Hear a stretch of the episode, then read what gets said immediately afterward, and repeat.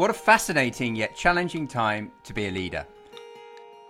And in this Leading by Nature series, I interview pioneering leaders from diverse organisations exploring future fit leadership and organisational development. I'm Giles Hutchins, Executive Coach, Senior Advisor, and author of many books, the latest being Leading by Nature, which explores the inner nature and outer nature of the organisation and the inner and outer nature of the leader as they journey toward regenerative futures.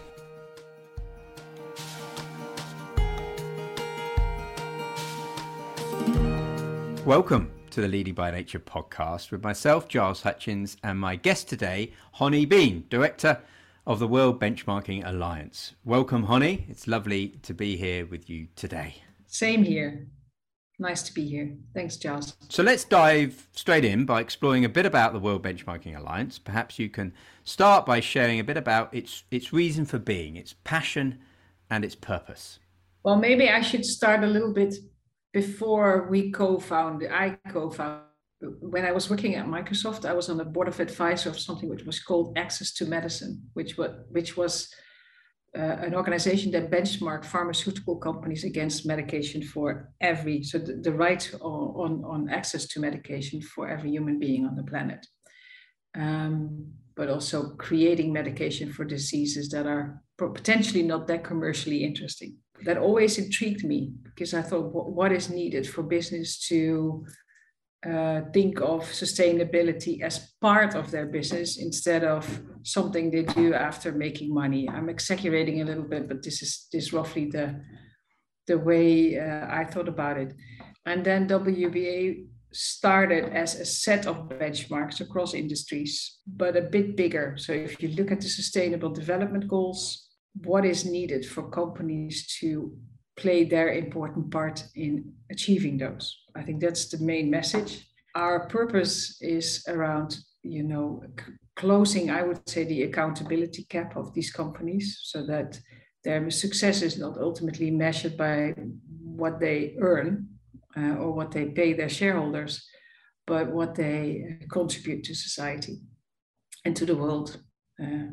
Because let me just, a lot of people, when I say society, think that, that I forget about uh, Mother Earth, but for me, that's that's the entire system. Um, and for that, we have seven transformations that align with those SDGs, and in which we can see which industries contribute most to these transformations. Um, and then we've also identified the 2,000 most influential companies in the world, and they are benchmarked against those transformations. So that's roughly it, but that's not it at all, because we also have a big alliance of 350 organizations that then take those the outcomes of these benchmarks or parts of those benchmarks um, and work and influence these companies to uh, what to to take their responsibility. Yes, so you're providing insight for each company to understand how it sits with its competitors, which hopefully cajoles it into improving uh, their positive impact. So, can you give some examples of the impact the World Benchmarking Alliance has had on some of these companies? Well, coming from a very commercial organization before I joined WBA, Microsoft, I think one of the, the biggest uh, things we see is that that companies really appreciate the clarity we provide them because you know we, we always say businesses have to do good but then what does that mean? Because there's so many topics that the world needs then you you can always compete or discuss the fact what what does this particular company do needs to do. So what we see is that some companies who are not in the 2000 most influential actually reach out and ask us ask us if they can. Or without uh, without uh, being benchmark some companies actually use some of the other transformations to show what their strategy should be like moving forward. So I think that's a massive change already because I think that clarity helps uh, to, talk about accountability. But also smaller things, uh, uh companies uh, where the CEO is held accountable through his bonus uh, in the way he's ranked on the corporate human rights benchmark is, is one. Um, uh, ethical artificial intelligence that is quite important for us as a world moving forward. Now being part of a of a, uh, collective impact coalition of the digital inclusion benchmarks, um, where companies and investors are looking at what, what is needed to move that forward faster. Um, so these are just a few examples, uh, but a lot more, obviously. Yeah, thank you, Gonnie. Uh, so now I'd like to move us into looking at the wider system, the socio-economic and environmental challenges that we're facing, immense turbulence, you know, so much change upon change. And I remember in one of our earlier coaching sessions together, you shared about a wise elder once saying to you how we are afraid of change. And when we're afraid of change, chaos ensues. We become fearful and we undermine the evolutionary dynamic of life. And it's now this pivotal moment, there's so much change that actually that seems to be what often happens. We're, we're protecting ourselves, we're fearful of change, and we hold back with status quo thinking. Can you, can you speak to that? Can you share about what you see happening around us at the moment? Well, at first, I think I'm quite compassionate about that because I think we're all driven by fear in a way. Um, just imagine that there's changes in your personal environment that I think the, the first thing you want to do is withdraw or, or try to get uh, to, to make sure that it's disappearing. So I, I just have to say that because it's always easier to look at the system and then have an opinion about it. But if I if I look at the bigger system, you you can you can almost feel if you're a, a sensitive person that it hurts all over the place, right? Politics, democracies, war, um, where you could even debate whether or not the pandemic has been part of that, that it's hurting. And I think it, it does because biodiversity has created this problem that, that illnesses from animals uh, or lack of biodiversity has created the lack of that animals diseases can actually pass over to humans and our natural instinct it's also what we have thought i think over the last decades is not to speak about fear or to to look at fear. Um, i know we, we talked about it. It's it's funny uh, and, and, this is maybe very personal but as a woman when you when you give birth you're taught to look at the pain. And i think it's something that we don't teach our children at school. Uh, even when a small child is saying i'm afraid we we tend to just brush it off and say oh it's nothing uh, but for the transformation the world needs or the transition the world is at, you need to be openly speaking about all levels of fear. Otherwise, you get these the polarization, which we all sense as well at the same time. Yes, I agree. And in a funny kind of way, it by not going into the pain, we're actually creating more pain. Well, once we face into the fear, often the fear dissipates. And some people argue the ultimate fear we're holding is of death. Well, I won't say I won't say what the wise man said to me as well. Uh, that if we won't face the fear, that that means it could end humanity at a certain point. But that's that's his way of putting it. Yes, and this stems from our own desire for life, which is which is healthy, it's natural. But shunning death actually undermines life. I mean, as the ancient traditions understood, uh, birth and death are actually part of life. Death is not opposite to life, birth and death are part of it. And these are thresholds that we can celebrate and not shun. So in life, we go through these kind of mini death and rebirth thresholds. You know, we learn to die before we die. That's what the ancient traditions are showing us, the wisdom traditions. And this fuels our evolution as adults.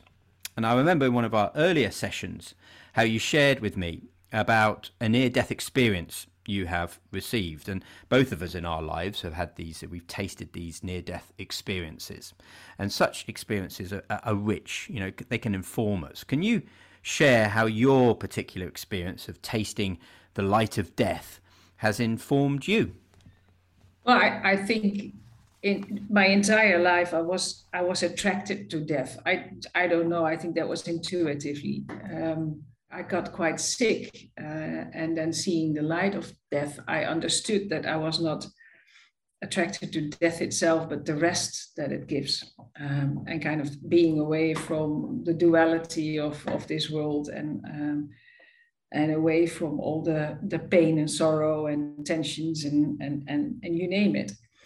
Um, but but by and by sitting in it for quite a while because it took roughly three months um, to get out of uh, out of this phase. I also I, I, learned two things. One is that there is unconditional love. So i i am there, there's a so there are people that are unconditionally love me which which was a big thing. It sounds maybe quite cheesy but it it's it's definitely something that i i experienced. But the other side and that's i think it's related is that i've learned about the light of life. Um, and I, I think beforehand I always had a tendency to uh, to focus a lot on the darkness of life. Um, and for that, I wanted to go out, uh, I guess, deep down. Yes, sensing this unconditional love. It's such a vital driver to this shift in consciousness that we're talking about. And I remember you saying recently, when your whole company came together post COVID for the first time, how you shared your purpose, your personal purpose, in quite an open and vulnerable way to the group. I won't share what your personal purpose is. I'd like, if, if, if you can, would you like to share it now? Because I think it speaks to your own journey of vulnerability. Yeah, it's it, it was actually a vulnerable moment because um, I think in the past, I always had something about gender equality as my purpose. So I needed to fight for women rights and, and, and, and making sure that you could have an ambition and a career and being a good mother and proving that. Um, also because my, my own mother needed to stop working uh, uh, when she became a mom. That was actually a law. And that's not that far ago, right?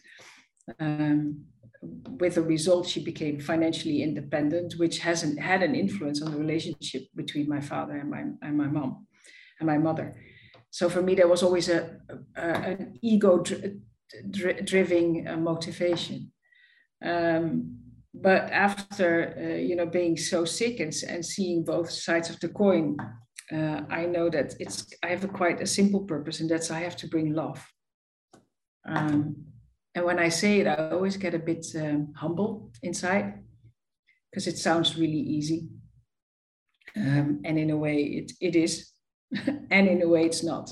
Um, and when I, I said it to the organization, um, by the way, we are a not-for-profit organization, so that's I think it's good to good to know. Um, I also I had a couple of thoughts in my head, like, do I really say this to to people? Um, because it's so much easier just to not say it than to do. Um, and I think it felt really as a relief to just say it out loud. And it also created some beautiful, well, I would say ripple effects on the back end because people were far more vulnerable uh, throughout um, after saying it. Uh, so people were going in deeper into their personal stories and, and sharing. Uh, and the other side is that I had a couple of, of colleagues coming up to me and saying, oh, I'm so happy you say that because I'm also here uh, to bring love. So I was quite happy with with doing it uh, and showing, setting that example. Yeah, vulnerability, this theme of vulnerability has really come out through the whole podcast series, as often leaders have noticed that in daring to challenge themselves, to push themselves uh, through a fear of being vulnerable, that in opening up and sharing, it's opened a deeper space for others and it sent a signal um, for others to become more human, to bring more of themselves to work. Now, I'd like to shift our conversation, if I may, to the culture. Uh, at your organization, you're applying TEAL as an operating system, uh, which is essentially about encouraging more adult, adult, self-managing cultures. You know, encouraging more wholeness for people to bring more of their whole selves to work. Can you share about the challenges of cultivating uh, more responsibility and accountability, um, which really enables a self organizing system to thrive. What are the challenges that you found in doing this? Difficult. Um, I think I have a massive longing in knowing uh, what I'm worth, uh, in, in brackets, obviously. Um, and I have a longing to know what I'm, I'm, I'm contributing or which impact I make. Um, and I'm, I'm also willing to look at what what is it financially worth right? So that's that's ultimately the other side of that coin in, in a working environment. So I, I i have a tendency then to project that onto everyone. And what i noticed that not everyone is is uh, willing or able to uh, to to have that openness just yet. I think you know we all grew even even though we have an organization with roughly average age of something around 30 um, I can see that that they're massively struggling with, with things as responsibility, um, transparency, um, accountability, as it becomes personal. Um, it's it's it's always easier to place it outside than to go inside, and that requires just a lot of lot of work. So, for example, we had we had an idea to to move to self-setting salary. We're not we're not the only organization that that has that but moving from salaries that have has been set or have been set for people to self-setting that's a journey of a of a year and a half. We're not and we're not there just yet um, because there's always people that are well they find that a scary, scary thought. They don't want to defend why they are earning a certain amount or maybe they feel they don't earn uh, enough and, and then they have to have another conversation but then you get to the point where you need to talk about accountabilities and, and, and what are you owning so it's it's a long way um, but it's nice to, it's good to have a operating guiding principle and it's it's written beautifully uh, it gives a lot of handrails to people and and it also creates a language I think for the, for building an organization, you need a certain language. Uh, and for example, wholeness well, that starts to become a normal world word. I bring my whole self is is becoming more and more of a of a of a word people try and tend to use. So that's it's a good sign. Well, yes, this is powerful because not only are you helping change things out there, but we're also shifting the culture in here.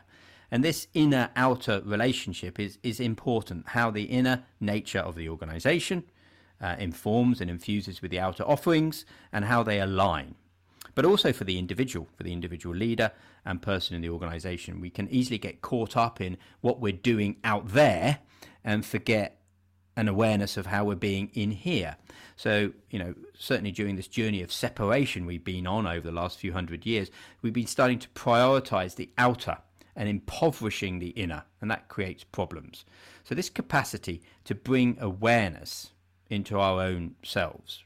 Uh, this shift that we need to bring our beam of attention into ourselves, encouraging people in the workplace to become aware of their inner being. Can you can you speak to the importance of that? Well, we, we started off by not having managers or layers, but by having people leads. So, so people who are truly interested to help others to thrive, they became our people leads. And they tend to have these kind of conversations with people. So that speaks to the second layer of it. You, you need to install something that is good good conversations. What is a good conversation? I think we're, we're, we're just starting to get there. But these people these are crucial in uh, uh, in setting the culture and having the right conversations with people. What i know now uh, looking back at last week is that people also need to have a bit more of, of boundaries in which they are, are able to move. So for me, the world is a playground, but for some people, they like a bit of a smaller playground to play in to know what they can do. And now we see that that we need to create clarity around.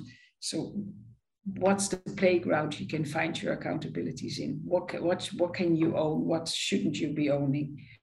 Um, and that's definitely a conversation to be have to be held uh, with the people needs moving forward.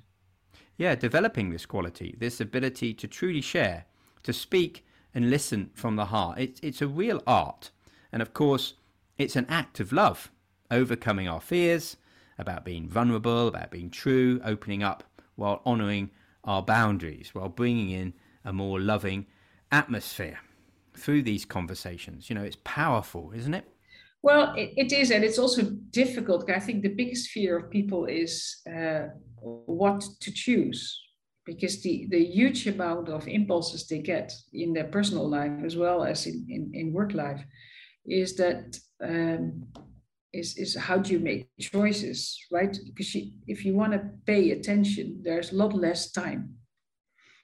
Um, and, and I think from moving away from time to what can I pay attention to, we all know it. If you have have small children, and they they know exactly when you're on the phone, and then they ask you for candy. um, because they know that you're not there. You're on the phone. Um, and then you just, if you say no, they also know that there is a, a, a big possibility if they ask another two, three times that they get a yes. And something, it, it's not any different in a meeting. So if you go to a meeting, but your attention is elsewhere, then why bother sitting in that meeting? You probably come to conclusions that you don't agree with in long run, um, or they don't lead to anything, or they frustrate you. But being, you know, that aware uh, to know where where you can add your value and where you shouldn't, um, in a world that also talks about FOMO quite frequently, at least my children do, I think that's the biggest that's the biggest challenge in this. Yes, and in one of our coaching sessions, we touched on the importance of sensing this interconnectedness of life, the importance of of bringing that awareness in. Sometimes the sustainability agenda can be overly caught up in the measuring and the benchmarking stuff, which is vital. It's important, um, but focusing just on what's out there, uh, impoverishing the inner. So it's important to remind ourselves of that we're interconnected spiritual beings immersed in this life experience. Um, and we're also interwoven and interconnected, you know, physically, psychologically, and energetically. And so it feels important that this aspect of life is brought into the sustainability discussions. Well, I, I think that's because we all grew up with, with in a linear world you know you, you look at look at most educations it's it's quite linear. If you if you if you learn this then you can do that. So if you become a lawyer you just you know you learn law by heart and you're a lawyer. Uh, i don't agree with that but in in a way that's how we have set up our educational system but it's also how we've built our world. So i i think for people to think sustainability as a linear process is is just related to that whilst everything in nature is not linear it's getting smaller and then getting bigger again or the feminine forces forces inward looking and the, the more masculine forces outward looking. That that's a constant process but still we see an issue in the world. It's we label it with sustainability and then we are all framed to have a roadmap with milestones projects and, and et cetera et cetera. So i i think letting go of these frames is crucial crucial. For me that is also spiritual and and and uh, helping people to make that I, am from the very earthy uh, spiritual uh, group i would say. Is that what that's what people need to learn because when you speak about spirituality or interconnectedness people get lost or, or they think church. Yeah i think we're essentially talking about a way of living you know a way of perceiving reality do you think there's an opportunity going forward for the world of sustainability to integrate more with the world of psychology and culture development? I, I, I, it, it's it's crucial. I'm not sure if it's happening. I can see it happening more and more, but at the same time, I'm I'm not sure how fast that is going. There is something. I think there is so there's the sustainable development goal, and I think there's also something which is called the inner development goals, which is a bit related to it. So I, I, you see little seeds popping up, I think, where you can see the, the, the connection or the interconnectedness between personal development um, and, and, and learning as a, as a whole.